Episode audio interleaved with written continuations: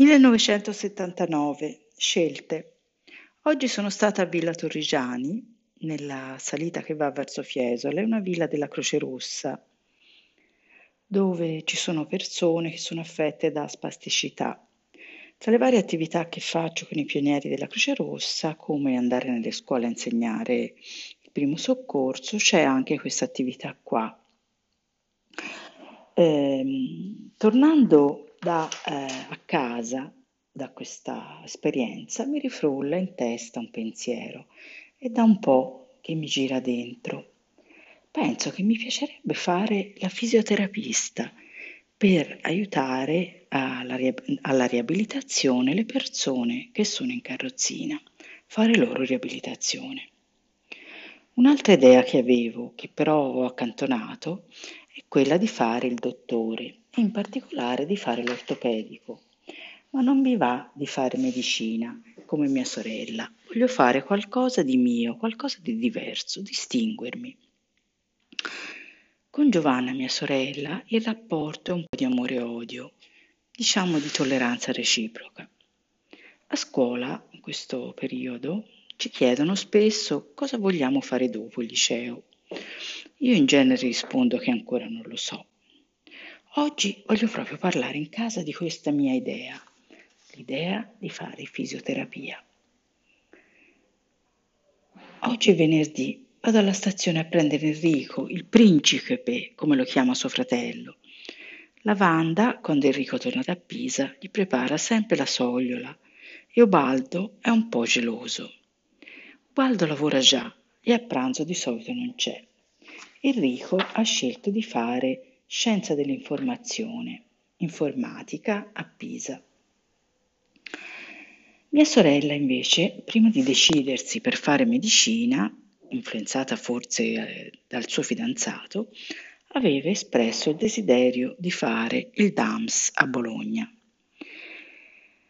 Come, dopo le medie, aveva espresso il desiderio di fare il liceo artistico, ma allora, nel 1970, non era proprio consigliato quel liceo e così, come tutti quelli in casa, ha fatto il liceo classico e poi si è iscritto a medicina. Stasera voglio proprio parlare ai miei di questa mia idea di fisioterapia. Siamo a cena, gli affron- affronto il problema. La risposta di mio padre è secca. Laura, sei troppo intelligente per fare questa scuola di tre anni e andare a lavorare. Quello non è un lavoro per te. Mia madre dice, Laura, devi laurearti. Poi, dopo la laurea, puoi fare cosa vuoi, ma una laurea la devi prendere. Su questo punto non si discute nemmeno. Mia madre dice che fisioterapia è per chi non ha voglia di studiare, per chi lavora con le braccia e non usa la sua intelligenza. Non so se è vero questo che mi dicono. So però che mia mamma è laureata in scienze naturali, le sue sorelle sono una laureata in lettere e l'altra in giurisprudenza. Suo padre, mio nonno Berto, è avvocato. E ho persino una zia, una sorella di mia nonna, che era laureata in fisica. La mamma, la mia nonna, le mie zie sono tutte maestre. Anche il suo nonno era maestro. Questa famiglia, in questa famiglia hanno tutti studiato la cultura, leggere, studiare sono la cosa più importante del mondo.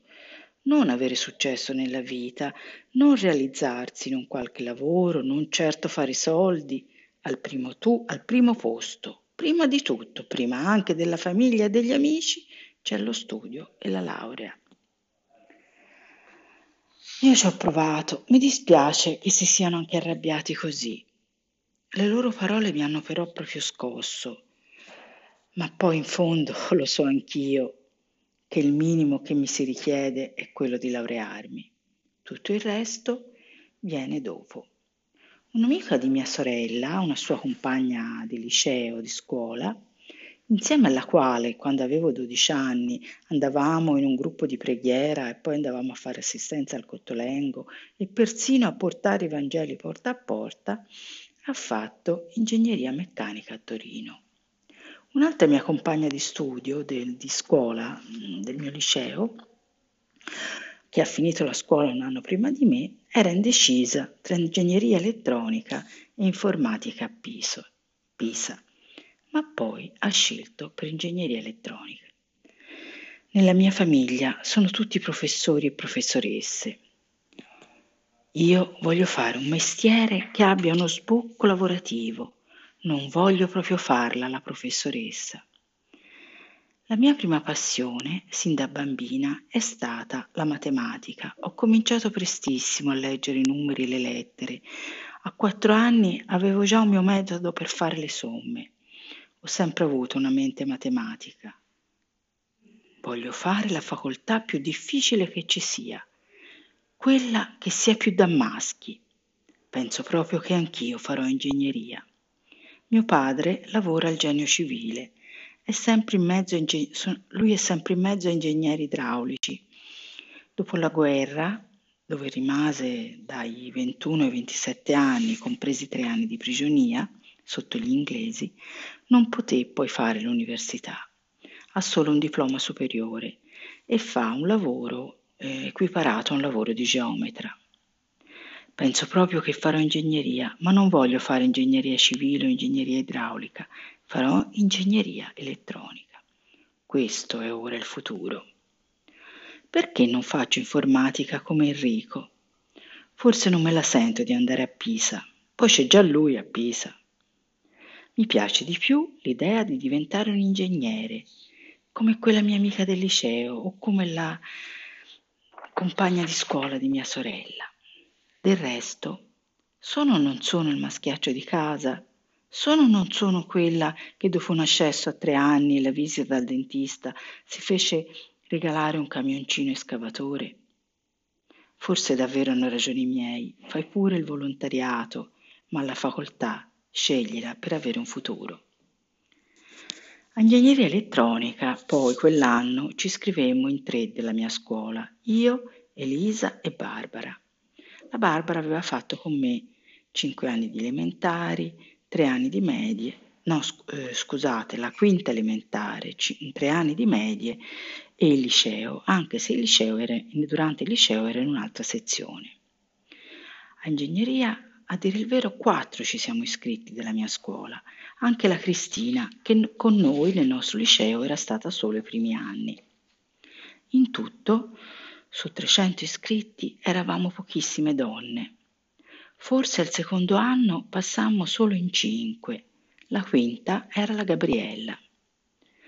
Mi chiedo ora perché davvero decidemmo di iscriverci. Parlammo forse fra di noi? Non credo. Arrivava, arrivammo alla stessa decisione da percorsi diversi? Non lo so. Allora ancora non usava parlare di role model. Non venivamo a scuola eh, non venivano, nessuno veniva a scuola dal liceo, dal, um, al liceo, dall'università per catechizzarci, per farci scegliere la facoltà. Non esisteva ancora il marketing dello studente, anzi, eravamo i figli del boom, eravamo troppi. Il problema non era come ottenere più studenti, il problema vero era come bocciarli gli studenti, dove metterli. Sapevamo dentro di noi cosa fosse il gender gap? No, io non lo sapevo. Ero cresciuta con la consapevolezza che avrei potuto fare tutto quello che volevo e che dipendeva solo da me la riuscita. Ero cresciuta giocando a porticine a calcio con i due bimbi della casa accanto, Stefano e Massimo. Il mio essere femmina non condizionava certo le scelte del mio futuro. Poi era già tutta pianificata la mia vita. Finita l'università mi sarei sposata e con il mio fidanzato avremmo iniziato una qualche attività insieme. Un ingegnere elettronico e un informatico. Poi invece è cambiato tutto, ma questa è un'altra storia. Perché la vita reale e il programma che uno si fa non sempre combaciano. Non mi sono mai pentita di aver scelto ingegneria. Poi la mia strada mi ha portato comunque a fare il professore, ma questo forse credo si chiami karma.